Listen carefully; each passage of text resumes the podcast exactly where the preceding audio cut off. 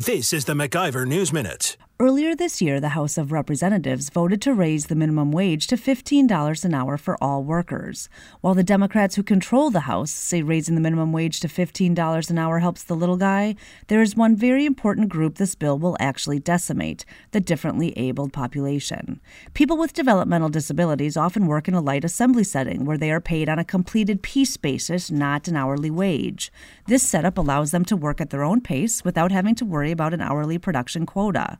These pay per piece jobs mean a lot to the differently abled. They take great pride in their work. They love working with their friends on a real job and the satisfaction they get by earning their own paycheck.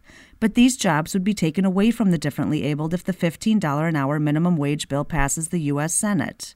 Let's hope the Senate remembers to look out for the least among us and allows the differently abled to keep their jobs. For the MacIver News Minute, I'm Jen Healy. For more free market news, log on to MacIverInstitute.com.